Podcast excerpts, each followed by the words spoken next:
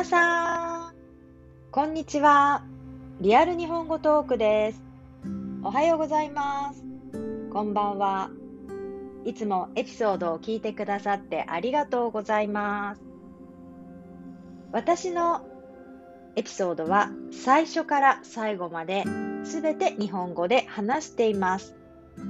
気になる記事を音読したり、皆さんの聴解のスキルアップに何か、えー、貢献できたらいいなと思いますので、ぜひですね、発音の矯正も含めてなるべく耳を傾けて聞いていただくと嬉しいです。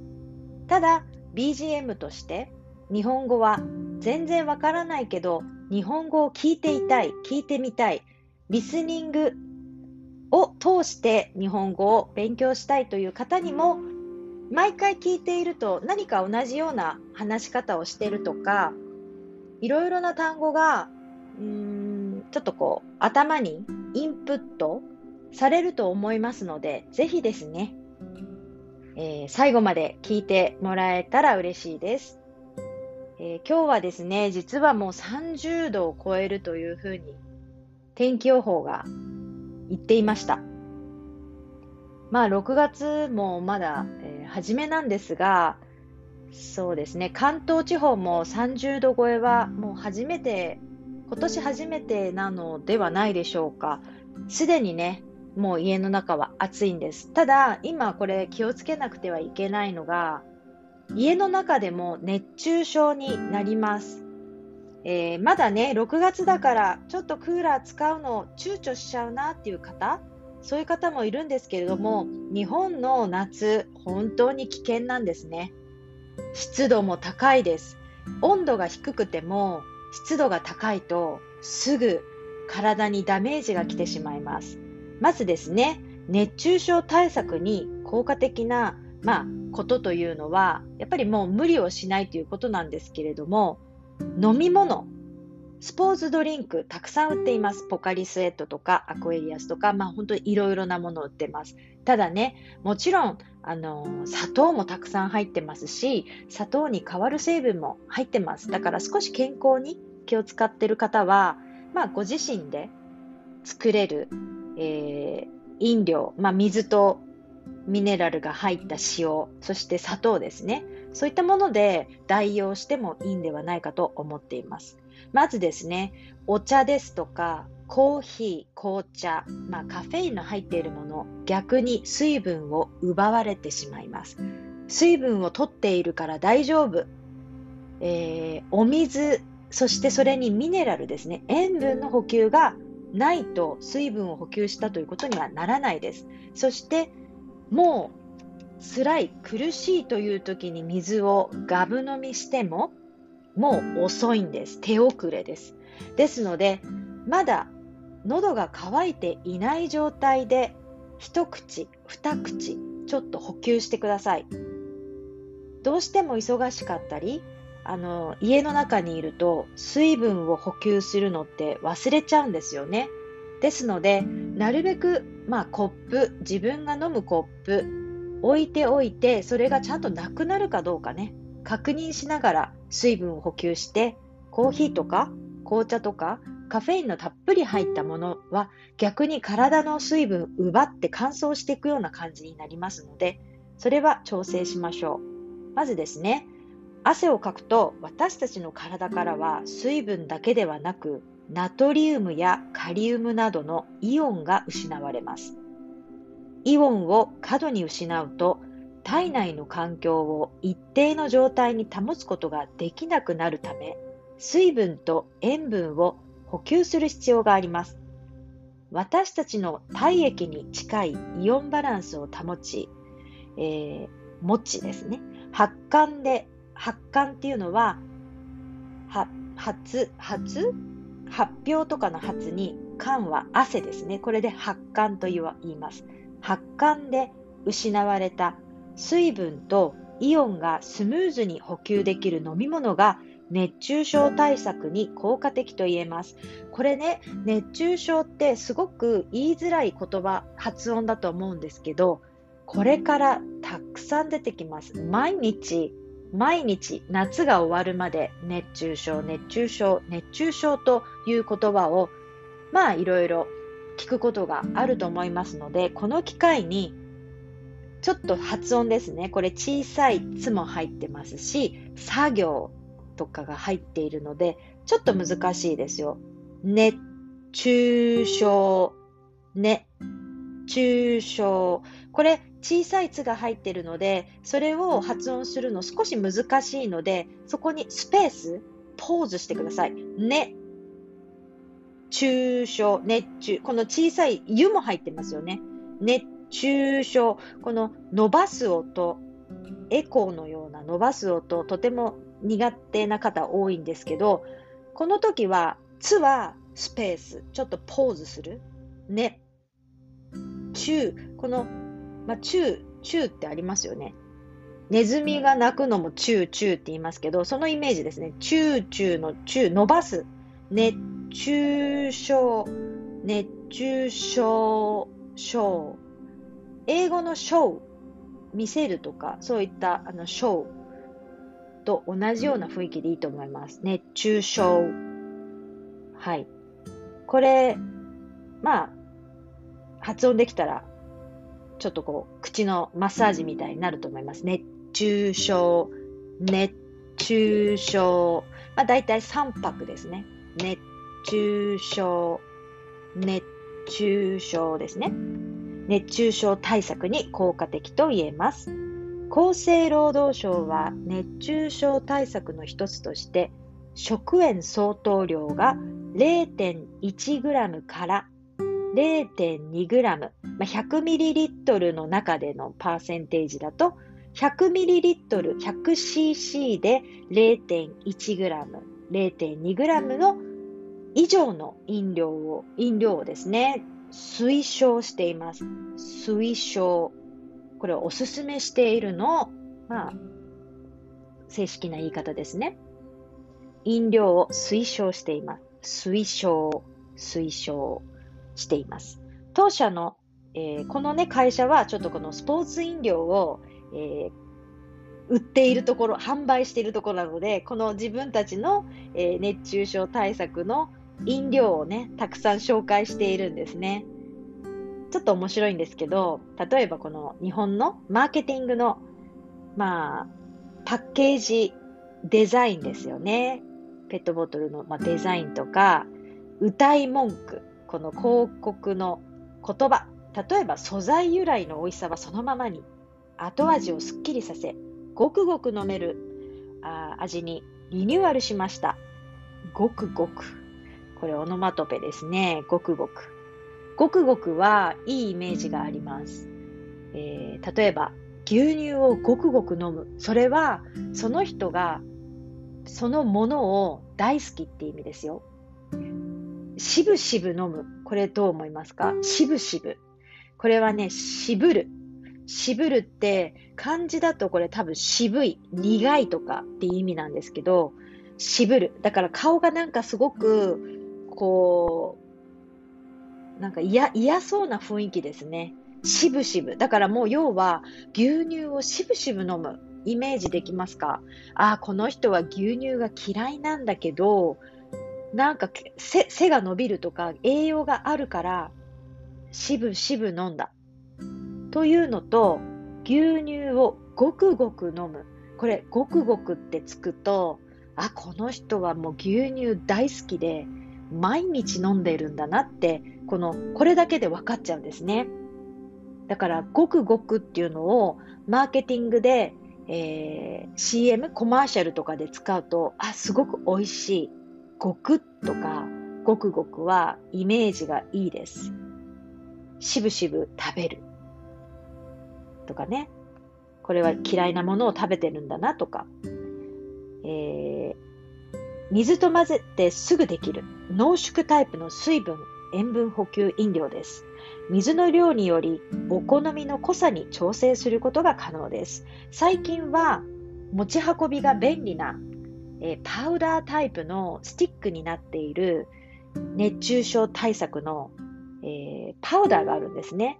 それを自分のお水、ペットボトルに入っているお水とか、まあ、普通の水道水、まあ、水道水飲みますか、えー、それに混ぜるんですね。だから自分で甘すぎるなと思ったら、それを半分にしたり、量を調整できる熱中症対策のパウダーが売ってますので、ぜひね、あの皆さん、ぜひ日本に住んでいなくても、できる限り、あのやっぱり死に死死死んでしまいそうなぐらい結構重症なんですね。そして今コロナの時期ですから、病院に行ってもすぐ対応をしてもらえないかもしれないんで、絶対に絶対に、えー、熱中症にならないように、自分を過信しないように、過信、これは過度に信用しない、自分を、えー私は大丈夫、絶対何があっても大丈夫って思わないように、皆さんで気をつけて、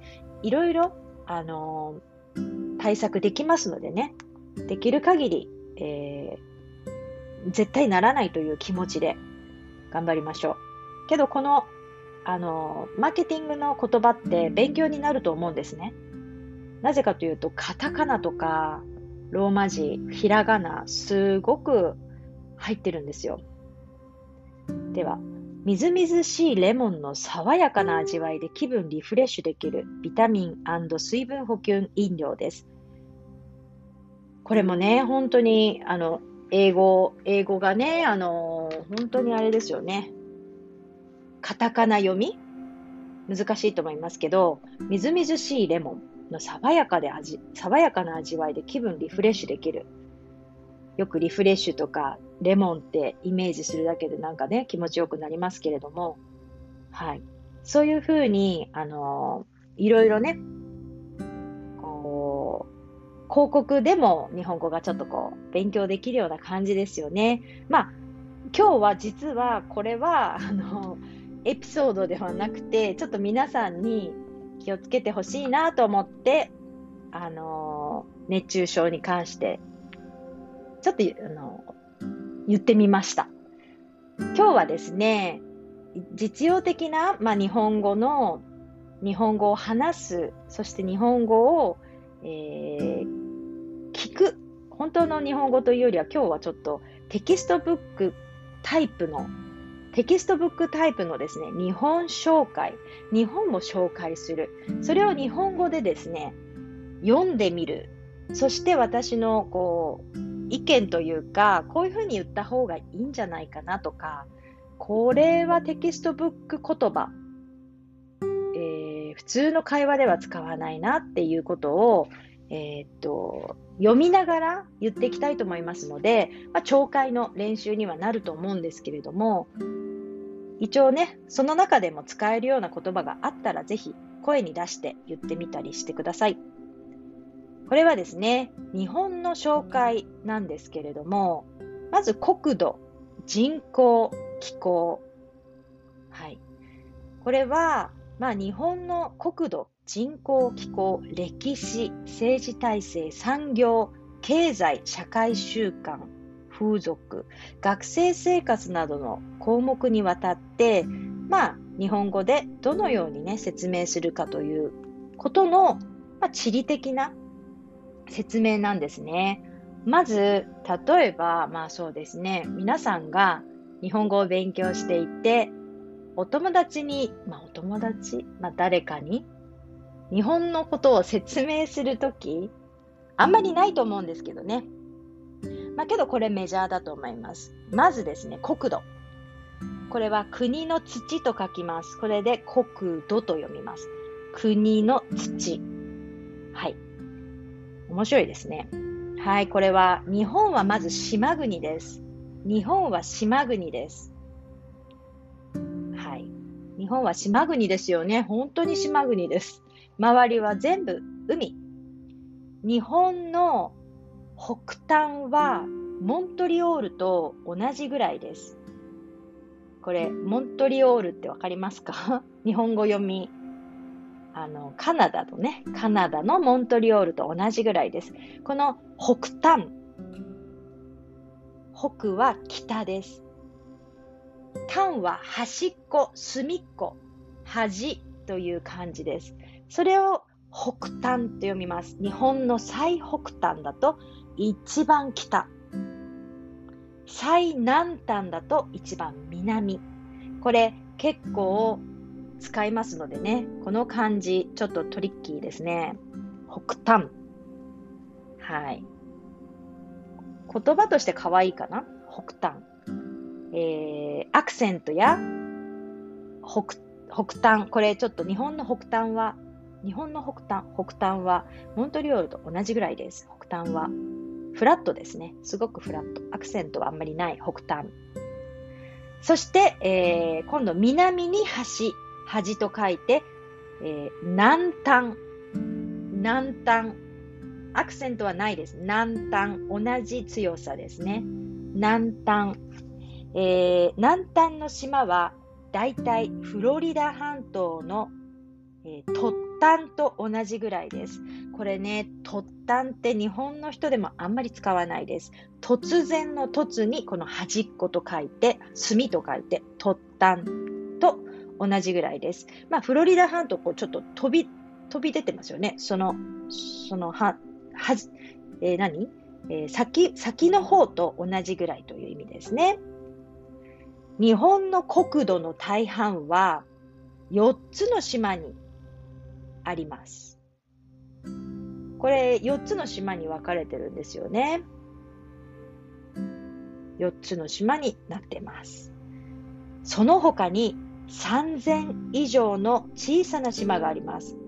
まあ、私ももちろんそこには行ったことはないんですけれども、なんとなんとさんぜん以上の小さな島があるんです。皆さんが知っているのはまあ北海道とか、まあ、この関東平野とか四国とか九州とか、まあね、沖縄とかそういうのもあると思うんですけれども、その他にいっぱいいっぱい小さな島があります。南側は太平洋、北側は日本海です。はい、太平洋、太平洋、日本海、日本海。国土の ななじゅっパーセント 以上は、えー、これはですね、山岳と森林です。この森という漢字、森と林という漢字はもうすでに皆さん勉強していますよね、多分、多分。面白いですよね。木はいっこ、林はにこ、森はさんこ木を書きますよね。で、これこういうふうに説明をするときは、森と林と書いて森林と読みます。すごく難しい発音だと思う。作業とラリルレロ、ラ行が入ります。でも発音は多分自分の国の発音にも絶対あるんですよね。だからシン、シン、シン、リン、リン。多分英語だとリング、リングとかリン、リングの without G みたいな。森林、森林、森林。あと山岳ですね。こう山々、山岳と森林です。そのため、耕地面積が大きくありません。要は、国土の ななじゅっパーセント 以上は森林と山岳なんです。険しい山々とか森なんですね。住めるところが国土の さんじゅっパーセント しかないんです。ということは、皆さん想像ができるように、とても人口密度が高いんです。東京、大阪、もちろんですけれども、住め、住める場所が少ないんですね。そのことをですね、耕地面積、この耕地というのは、耕す地面の地って書いて、耕地面積、要は昔から農業をやっていましたので、これを農業をこう土をね掘ることを耕すというんですが、その耕すの漢字を使って地面の地、このランドの地を使って耕地面積が大きくないので住める場所が少ない。そして、えー、四方、四方をですね、海に囲まれているので、昔から漁業、漁業が盛んです。これ難しいですね、この文章。えー、発音が難しいと思います。この四方ってわかりますか？えー、数字のよん、えー、次が肩、それで四方って言います。これは、えー、surrounded、まあの、全部のところを全部囲まれているすべての面で、えー、四方と呼びます。海に囲まれているので、昔から漁業、漁業ですね。漁業じゃないですよ。漁業、その最後の漁業、あ、そうですね。漁業っていうのは本当なんですけれども、漁業ってこの最後まですごく伸ばします。エコーみたいな。漁業、漁業、漁業っていうとすっごい変です。漁業っていうのは、えー、ちょっとね、さかなクンというコメディアンがいる。あ、コメディアンじゃないです。ごめんなさい。さかなクンという、まあ、博士、魚が大好きな人がいるんですけど、その人のなんか漁業っていう言葉が結構浮かんでしまうので、必ず、えー、漁業うか漁業って結構伸ばしてくださいね。はい。そして次、えー、人口。日本の人口は約いちおくにせんまんにんです。数字を言葉に出すのって難しいですよね。でも、まあ、これあんまり変わってないんですが、人口はどんどん減っていますね。はい。なかなか出生率も上がらないですし、えー、難しい問題ですけれども、ただやはり今いちおくにせんまんにんはいると思います。出生率は減っています。死亡率も減っています。笑っちゃいけないですけど、死亡率も減っています。出生率は減っています。死亡率も減っています。ちょっとこの和とかもはちょっと今あんまり考えないでくださいね。はい、これはですね、よく言われていることなんですが、日本人の平均寿命は世界一です。うーん、この寿命ですね。漢字が面白いですよ、これ。寿命と読むんですが、この寿は余る、余ると書きます。で、命は命と書きます。一つずつ見ると簡単な漢字なんですが、この命が余る、命が余る、要は生きている、まだ残っている、自分の体に命があるってことで、まあ寿命と読むんですけれども、これはまだ世界一なんですかね。けどいろいろ世界にたくさん寿命がね、長い人多いですよね。長寿、長いあの人、長寿ですね。日本の、えー、長寿平均寿命は世界一。まあもちろんね、世界一っていうことはとてもいいことなんですけれども、実は寝たきりの人が多いんですよ。元気で長生きというのはみんなの目標なんですけれども、病院で亡くなる方、ずっとじゅうねんにじゅうねんぐらいずっと動けないとか、そういうのもねあるんで、一概に何が幸せというのかわからないですが、できる限り自分の足でね歩いたり、自分の手でご飯を食べたり、そういったことがやはりまあ、寿命の中では大事なんではないかと私は思います。はい。えー、女性の方が男性よりごねんぐらい長生きします。えー、寿命がごねんぐらい男性の方、え、女性の方が男性よりごねんぐらい長生きするそうですよ。じゃああれですね。年の差婚。年の差婚ってわかります？年の差。年の差。年の違いがある結婚とかカップルとか、それはじゃあごさいぐらい違う方がいいんですかね。男の人が若い方がいいんですかね。まあそれは人によると思うんですけど、平均的に女性の方がやっぱり、うん、生命力があるんですかね。ちょっとわからないですけど。老人の人口が着実に増えています。もう着実というのは絶対的に。まあこれは本当なんですね。残念ながら本当なんです。日本はやっぱりもうえー、だんだん平均年齢もすごく高いですし、そうなんです。それもちょっと問題ですよね。ただ、あの、元気な、元気な老人の方多いですよ。今ね、本当に元気な方も多いので、みんなでね、頑張っていきたいなとは思いますよね。若い人もね、あの年を取っていても人によると思います。人による。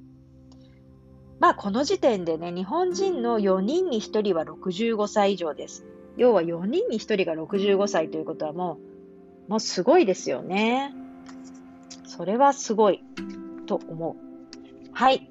日本の国を説明するときに、この南北にすごく長いですね。めちゃめちゃ長いですよね。なんかイタリアとか、あとはイタリアはもちろん大陸続きですけど、日本はもうすごい北海道から沖縄、そしてあのすごい島々島々ね、そこまで本当に遠いんですよ。長い長いんです。だから九州から韓国までもすごい近いですし、それこそ沖縄の方から台湾はすごい近い、見える見えるし、だから同じ国なんですけどすごい遠いんですよ、実は。はい、これ今から気候に行きます。気候、日本は南北に長い国です。南北はね、わかると思いますが、南は南です。北は北、そして南北と書いて南北と書きます、えー、はい、南北ですね。長い国です。北海道では半年は寒くてゴルフができません。このこのちょっとテキストブックのあの説明が面白いですね。ゴルフゴルフのことを書いてますけど、北海道は、まあ、半年間、まあ、もういちねんの半分は寒いということですね。とにかく北海道も大きいんですよ。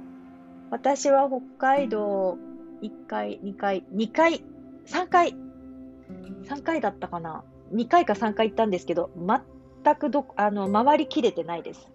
本当にもう広いと思います。すごく日本日本にいる感覚ではないこう土地土地の大きさですね。一方まあ一方ですね。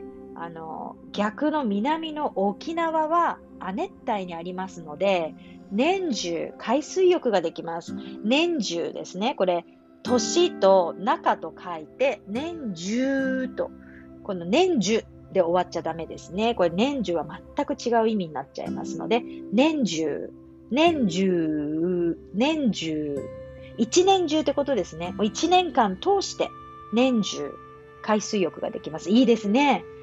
沖縄も一回だけしか行ったことがないです。でも海が本当に綺麗でした。はい。本州っていうのはね、まあ、真ん中ですね。日本海側や東北地方の冬はとても寒いです。まあこれはですね、この冬、冬って言えますか？冬、ふってね、ちょっと息をね、あの消すような感じ、ふって感じですね。ろうそくを消すような感じ。冬、冬は、えー、豪雪地帯。これ豪雪、この豪は豪華な豪です。もうゴージャスな雪。みたいな雰囲気かな。とにかくにメートル、さんメートル、壁のように雪、雪の壁ができちゃうぐらいすごい豪雪地帯があるんですけど、そこのね、まあ温泉とかそういったものも有名ですよね。雪を見ながら温泉に入るとか、まあ、とにかくとても寒いんです。なので地方によって、その場所によって、住む場所によって、その土地の人の性格、話し方までもが変わってしまうんですよ。北海道の方、沖縄の方、九州の方、本州の方、すべての県でほぼ違うと言っていいほど変わります。一般的に東北の人、まあ、要は雪が多いところ、寒いところ、少しね、無口のイメージがあるんですよね。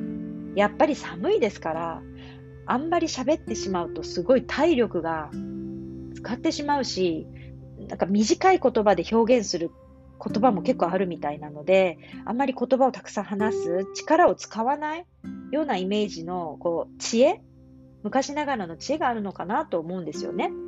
片や沖縄のおばちゃんたち、おばあちゃんとかすごい長生きなんですけど、近所の人とお話をして、たくさんお話をして、踊って、歌って、食べて、飲んで、そういった生活をしてらっしゃるので、はちじゅうだいきゅうじゅうだいのおばあちゃまたちがすごいね元気で可愛いんですよね。まあもちろんね日本全国可愛いんですけどね、おばあちゃんとか。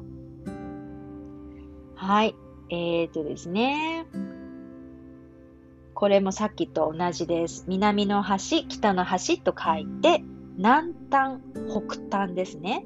南端北端を除いて日本は四季がはっきりしています。四季って難しいかも。四季、四季。だからなんかしってなんかこの話これ内緒だよっていう時にしって言うんですけど、しってこれ静かにしてとかこの時のしと一緒だと思います。あとはシカゴとかシカゴシカゴのしと一緒だと思います。しきききしきしきしき、これは、えー、四季って言います。日本は四季がはっきりしています。四季四季。ただねオーケストラで指揮者って言うんですけど、これは漢字が全く違いますね。指導する、えー、オーケストラでね指揮者、指揮を振る、これまた全く同じ音なのに全く違いにですね、日本は指揮がはっきりしています。オーケストラの指揮者です。まあその文脈によってね分かりますけどね。ただポイントとしてはこの最初のしし、し、しき、しき、しき、しき、しき、しき。最後のきはかなり短いですよね。き、き、しき。えー、四季の中で何が好き？四季の中で一番何が好き？日本の四季の中で一番何が好きですか？私は秋です。はい。秋が好きですね。春も好きなんですけど、まあ、やはり花粉症がありますのでね。はい、えー、まさしく今のことなんですが、日本にも雨季があります。これは梅雨ですよ。梅雨、もうこれは今ですよね。梅雨。アクセントは、えー、上がります。に文字ですが、梅雨、梅雨ではないです。梅雨、これは私は標準語、日本語の標準語ですので、私の真似をする場合はこれ標準語になります。梅雨。日本にも雨季があります。そしてまさに今、梅雨に、梅雨に入ろうとしています。梅雨、梅雨、梅雨、つ、梅雨、つ、梅雨。このつ難しいですよね。最初のつ、最初につが入るとこ、ことは、つ、梅雨、梅雨、梅雨。なんか最初にこうつつっては音がないような音を出すんですよ。つつゆつゆつゆ、うん、日本にも、えー、雨季があります。ろくがつからしちがつちゅうじゅんがそれにあたります。まあね、おそらく今年はにかげつぐらい梅雨が長引くということですので、まあ梅雨という単語をたくさん聞くと思いますよ。はい、それをね、梅雨と言います。梅の雨と書きますが、梅の実がなる頃降るからです。素敵ですね。この梅と雨と書いて梅雨、梅雨と読むんですね。梅の雨と書きますが、梅の実がなる頃降るからです。あの梅の実、青いんですよね。梅干しの実ですよ。梅干し食べたことありますか？梅干しはとても大事ですごく健康食品なんですね。先ほど、えー、熱中症対策で塩とね砂糖とお水で作れるって言いましたけど、一番簡単なのはもし食べれるんであれば梅干しを買うことですよ。梅干しはスーパーでたくさん種類がありますし、気軽に多分コンビニでもどこでも買えますので、手軽な、えー、水分、水分じゃないですね、塩分。そして梅干しにもいろいろなフレーバーがあって、蜂蜜とか、あとは、えー、すごいしょっぱい、しょっぱいのとか甘いのとかいっぱいあるので、それを甘じょっぱいって言うんですけど、甘くてしょっぱいのを甘じょっぱいって言うんですね。そういったテイストがあるので、そうですね、梅干しは毎朝できればね、いちにちいっこ、いっこ、にこ、さんこ、さんこだと塩分取りすぎかな。えー、自分の、えー、運動量とか仕事量とか生活のレベルに合わせて梅干しに入っている塩取りすぎちゃうとね、困っちゃうんですけど、汗をかくときはもう絶対食べていいと思います。ただすごい酸っぱいんですよ。サワーだから酸っぱいので、ね、嫌いな人もいるけど、まあ薬より薬薬よりね、体にいいから我慢して食べてもいいんじゃないでしょうか。はい、まあこれ面白いですね。日本人でも知らない人多いと思いますので、この文章、えー、梅の雨と書くんですけど、梅の実がなる頃に降るから梅雨というのが発祥のようですよ。そして梅雨が明けると夏が来ます。みんなが待ってる夏、えー、本当普通だったらね、とってもこう爽やかな日差しと、あのー、海に行ったり、あーもう本当に夏ってねいいんですけど、年々年々毎年毎年どんどんどんどん暑くなってくるんですよ。最高気温を更新していくんです。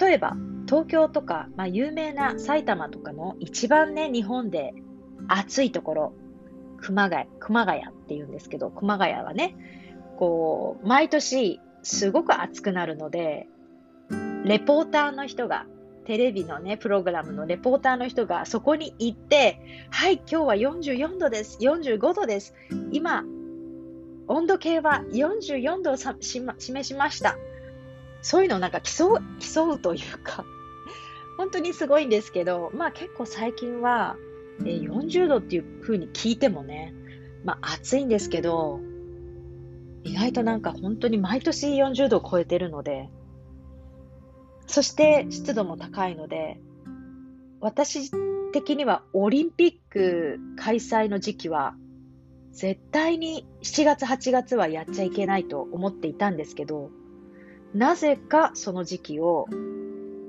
設定してますよね。本当に危険な行為だと思います。普通に運動してはいけないという、えー、熱中症警戒度マックス、外で運動しないでくださいという天気予報が出るのに、なぜその時にオリンピックをやるんですかね。秋がいいと思うんですけどね、秋が一番いいですよ。日本の紅葉も見れるしいいと思う。夏は暑い上に蒸します。この蒸し蒸しってよく言います。もう蒸し蒸しで、えー、このその天気を表現できちゃう、とても便利な言葉なんですけれども、マギー、マギーですね。マギー、英語だとマギーですか？え、ムシムシする、ムシ、ムシ。これが不快なんです。不快。もう気持ちよくない。不快。これでみんなね、やられてしまうんですね。本当に。そして、えー、夏はとても災害、台風が多いんですね。日本は災害が一番多い、なんて言うんでしょう、こう自然災害、まあ、地震もそうですけれども、その台風だったり大雨、そういったものの災害が非常に多く、年々これがひどくなっています。そして九州の方、やはりこうね、南下した、えー、低気圧とかが一番最初に当たるところが下の方なんですよね。 南, 南端の方なんですね。そこの台風被害とか結構毎年すごくニュースになるんです。上陸すると必ず災害をもたらします。はい、気候を今話しています。四季、四季ですね、四季。そして秋ですね。これもちょっと難しい漢字なんですが、赤いに葉っぱと書いて、えー、紅葉を指すんですが、秋は紅葉が美しいです。葉っぱがですね、緑からだんだん黄色になったり赤になったり、それはそれは本当に素晴らしくて、本当に皆さんに見てほしいのも紅葉なんですよ。秋本当におすすめですね。はい。ただね、あのー、この紅葉、漢字はもみじ、この木の種類でね、手のひらのような葉っぱがあるんで、それももみじとも読むんです。これだから文脈で判断してください。例えば秋はもみじが美しいですとも読めるし、秋は紅葉が美しいです。でもこれは、えー、秋だけというふうに指してますので、秋は紅葉が美しいですと読むんですね。例えば、えー、盆栽とかでもみじがあるんですけど、大変人気な、ね、種類ですね。盆栽というものの中でもみじ、えー、私はあの盆栽の中でもみじが好きですっていう場合、この漢字でね言うと紅葉ともみじって読めてしまうので、そういう場合はひらがなで書いた方がいいんじゃないですか。もみじと、はい、秋はね気候も爽やかで旅行するのに好適です、最適ですとか好適です。はい、それは私も本当に、えー、納得。秋大好きですね。爽やかなんですよ。冬は、えー、とっても寒いんですよ。前もねエピソードで言ってますが、東京本当に寒いですよ。な ん, なんででしょうね。本当に寒くてびっくりする。冬は寒くて夏は暑すぎる過酷な街、東京ですよ、えー、冬はね空気がとっても乾燥しているんです。なので日本は四季があるので、例えば今の時期、梅雨の時期ですね、洗濯物が乾きません。そういう時には除湿機、これもとっても言いづらいですよね。除湿機、これは湿度を除く、湿度を除くと書いて除湿。除湿グッズがたくさん売られています。えー、梅雨時期は除湿機を家の中に入れるんですよ。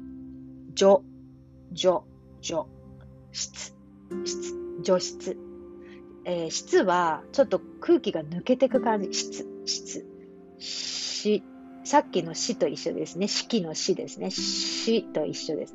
湿、湿、つはもうなんかあんまり力入れてないです。湿、除湿、除湿機、除湿機、全部をね強く言ってしまうと除湿機になっちゃうんで、除湿機、除湿機、除湿機、除湿機、除湿機、これもういちびょうぐらいで言ってます。除湿機、はい、そういうのを入れますね。そして逆に秋から冬にかけては今度加湿機、これ加える湿度、今度は湿度が必要になってきちゃうんですよ。だから今度加湿器が必要なんですね。喉のためとかに本当にね、衣替え、衣装の衣と書いて衣替えはろくがつ、まあ、だいたいなのかからがね季節の変わり目なんですけど、昨日ぐらい私も昨日ちょっとね掃除しました。クローゼットのものを、えー、夏物に変える、衣替えの季節です。そういう時期がよんかいあるんですよね。だから本当にね結構めんどくさいんですね、うん、と思っちゃいました。太平洋側はよく日が照りますが、日本が、日本海側は曇った日が多くなります。そうなんですよね。この太平洋側と日本海側っていうのは天気が全く違います。本当に違うんですね。はい、えー、そうですね。次はえーっとどうですか皆さん、ちょっと飽きてきましたか。まあけどね、ちょっともう少し、えー、簡単に歴史をお伝えしましょう。歴史、日本の歴史です。長い日本の歴史を数ページで説明することはできませんが、節目となった主な事柄や事件を聞いてみましょう。まずですね、日本は一番古い国なんじゃないですか。あの日本は古い国ですね。うーん、でも中国も古いのかな。どれ、どれぐらいかというと、縄文時代は紀元前いちまんねんから紀元前さんびゃくねんぐらいまでです。まあ、縄文時代とかね、弥生時代とかありますよね。結構ね、面白いことに、結構このどっちが好きみたいな、縄文派、弥生派みたいなのがあるんですよ。私は縄文派ですね。縄文時代好きです、はい、弥生時代は紀元前さんびゃくねん頃から紀元さんびゃくねん頃までを指すんですね。で、縄文時代に作られた、えー、土器とかそういったものがね、あの出されてるんですよ。もうそれは素晴らしいですよ、すごく、えー、文字による記録はよんせいき以前にはないんですね。文字による記録がないんです。よんせいき以前にはないんです。で、よんせいき頃、中国から文字がまあ入ってきて、仏教はごひゃくさんじゅうはちねんに伝えられてきました。えー、奈良はね、都だったんですね。そう、世界最古。世界で一番古いという意味なんですけど、世界最古の木造建築である法隆寺は一見の価値があります。私、奈良大好きなんです。本当にもう大好きで、うん、法隆寺素晴らしいですよ。もうね、あの木の木造建築が本当に心を癒してくれます。皆さんにぜひ行ってほしい。京都も素晴らしいけど、その近く隣のね、奈良、古都ですね。まあもうせんさんびゃくねんまえぐらいのね、せんさんびゃくねんぐらいか。素晴らしいんですね。世界最古の木造建築、法隆寺ですね。あとは、まあその仏教を保護して広めた聖徳太子が建てたお寺なんですね。まあその太子、聖徳太子が死んでしまった死後ですね。政治改革があって、それを大化の改新と言います。大化の改新。そしてそこで初めての法治国家ができるんです。で、まあ、西暦ななひゃくじゅうねんに奈良が都と定められていたので、せんさんびゃくじゅうねんまえぐらい、もうすでにここでお寺を建てて、まあ、この時にね、仏教というのは栄えたんですね。ただ、このはっせいきの終わりに、えー、都が京都に、えー、まあ移り移ったんです。隣のね京都に移ったんですよ。最初はもうだから奈良なんですね。でその頃に、えー、貴族が貴族ですよね。貴族が土地と民をあの支配しちゃったんです。貴族たちが。でやがてその土地の自分のものだという。ものが始まったの、それを私有というんですね。それを私有地とか自分が持っている土地、そして武士ですよ。今度武士、武士ね、武士の階級レベルがあの、えー、要はね、なんていうんですかねこれ、着火、えー、力をつつと強めてきた武士の階級があったわけですね。そこから階級が出てきてしまったんです。そしてせんひゃくきゅうじゅうにねん、これね私たちは、えー、どうですか教科書に載ってるかな、えー、せんひゃくきゅうじゅうにねんに源頼朝が鎌倉に幕府を開き武士政権が始まりました。これね鎌倉幕府とても有名なんですね。いい国、いい国。せんひゃくきゅうじゅうにねん源頼朝がですね、鎌倉もとってもいいところです。素晴らしいですよ。長谷寺、長谷寺とか、あの大仏様もいます。そして武士、武士の時代も仏教は栄えました。そしてここで、あの禅僧ですね。禅、禅、禅です、禅。ブッディズムとか、その、えー、武士の階級の人たちに支持されたんです。そして鎌倉や京都にこの時代のお寺がたくさん残っている。それはそのためのその理由があったわけですね。で、じゅうよんせいきからじゅうろくせいきは政治的にとっても不安定な時代だったんです。だからその時代に禅、禅ということ、あの禅をね、こう要は一生懸命生きてもうまくいかないわけですよ。戦があったりとか戦乱。とにかく毎日戦い、毎日戦乱ですよね。いろいろな大名が土地を巡って争うんです。この間、にひゃくねん以上不条理な世界が行われてたんです。一生懸命生きてもうまくいかない。何をやってもうまくいかない。その時に禅という考え方。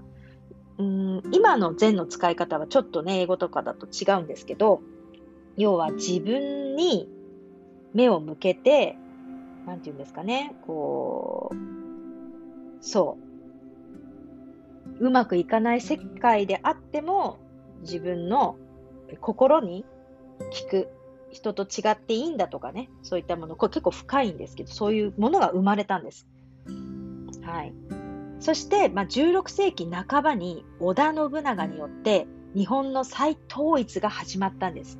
織田信長はね結構、えー、キャラクターが濃いと言われていますけれどもね、まあ、この織田信長はいろんな新しいものが好きだと言われていたんですよね。そしてこの時代に伝来した鉄砲、まあ、ガンズですね、この武器ですよ。そしてこの鉄砲が、まあ、戦いで勝敗を左右した、まあ、戦い決まっちゃいますよね、鉄砲があればね。そしてこの頃ヨーロッパの人が初めて来たんですよ、日本に。いよいよ日本にヨーロッパの方が来たんです、じゅうろくせいきなかば。そしてキリスト教もイエズス会の宣教師によってこの時代に伝えられたんですね。そしてじゅうななせいきの初めには徳川家康が天下を取ったんです。徳川家にひゃくねん以上続いたんじゃないですか、確かね。すごいですよね。この徳川家康は十何代までにひゃくねん以上、えー、天下を取りまして江戸に幕府を開いたんです。この江戸が後に東京となります。そしてこの時にキリスト教は禁止され鎖国が始まっちゃったんですよ。皆さん鎖国知ってますか？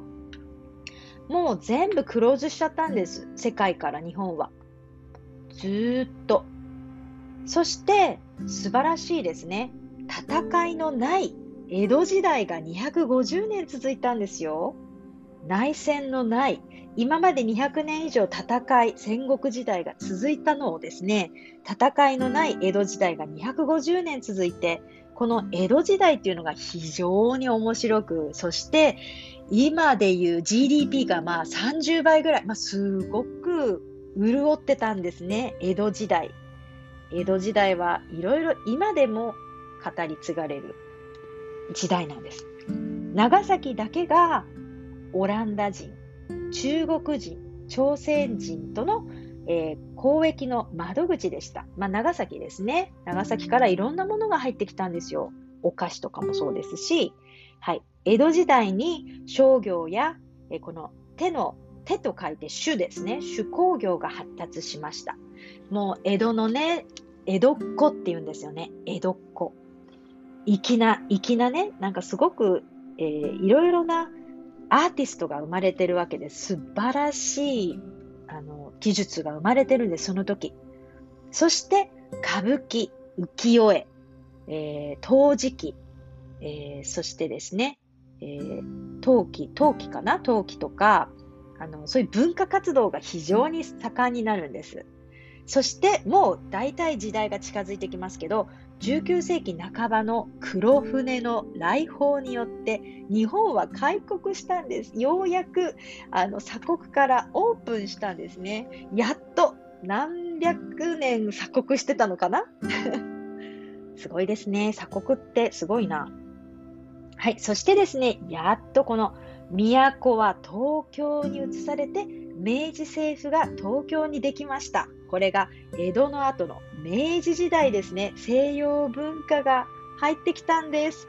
ドレスとか着物じゃなくてドレスとか、えー、ダンスとかいろいろなですね、こうスーツを着たり、あの帽子をかぶったり、ステッキを持ったり、とても女性も男性もおしゃれ、もう本当におしゃれですねな時代になったわけです。日本の近代化が大急ぎで始まりました。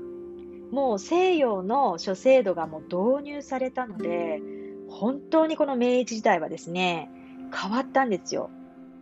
でその頃の、えー、カタカナ、非常に今よりも優秀なんです。例えば日本語はね、日本人の人はやはり発音が難しいと言われてますよね。なぜかというとカタカナがあるから。全部カタカナは読みやすいように書かれ直してしまったんです。ですがその当時の明治の方たちは耳で聞いた通りに発音していたので、カタカナがすごく英語に近かったんですよ。だからそのまま発音すれば海外の方は、英語圏の方は分かったみたいなんですね。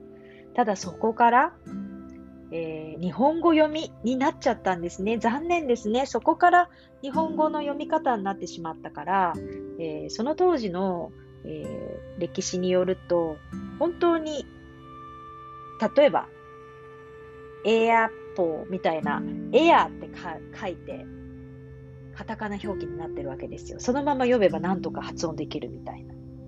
はい。えー、そしてですね、政府が産業復興の後押しをしました。まあ、産業復興をね、後押しをする、サポートする。そして教育に力を入れて、軍事力もつけてきたんです。まあ、そしてね、まあ、第二次世界大戦もあったわけですよね。そして戦ったわけです。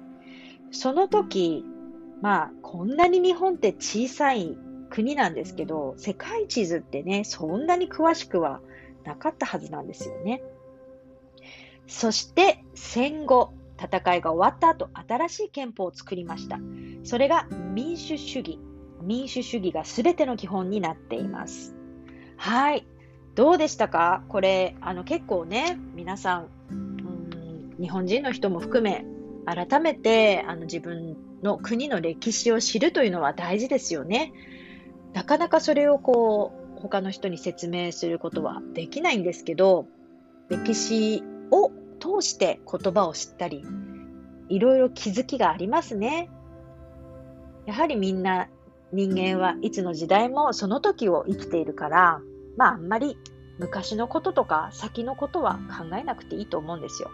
今日の一日のタスク、やることを、まあ、とりあえず決めて、大まかな目標の中に向かっていけばいいとは思うんですけど、あんまりね、考えすぎず、そして日本語も、あんまり、これなんだろう、なんだろう、なんで、なんで、クエスチョン、なんでこう、おになるの、がになるの、にになるのって、まあ、とりあえず思わない方がいいと思いますよ。真似してみる。聞いてみる。一人の人の正解を、正解と思わない。例えば道を聞いてこの人が絶対合ってるわけではないですよね。さん、よにん聞いたって絶対間違ってるかもしれない。だから自分の中でいろんな人の話し方や、うーん、自分が、えー、そうなりたい方向の気になるものを読んでみたり聞いてみたり、すべてにおいてあの言語だけではなく自分のためになると思いますのでね、まあ、今日はすごく長くなっちゃったんですけど、まあ自分としても再確認できたことがたくさんあったので、自分も勉強になりました。皆さんはどうですか？何か印象があったこと、それから、えー、聞き取りが少しできたなと思った方もいるかもしれないんですね。はい、今日も最後まで聞いてくださって本当にありがとうございました。私はね、あのトライアルでにじゅうごふんぐらいフリー、もう無料、完全無料の、えー、ことをやってるので、まあメールからとか、そのリンクリンクで見て、あの連絡してもらって、ぜひあのちょっとね、日本人と話してみたいという方、ぜひそれを活用してみてください。ではまた、さよなら。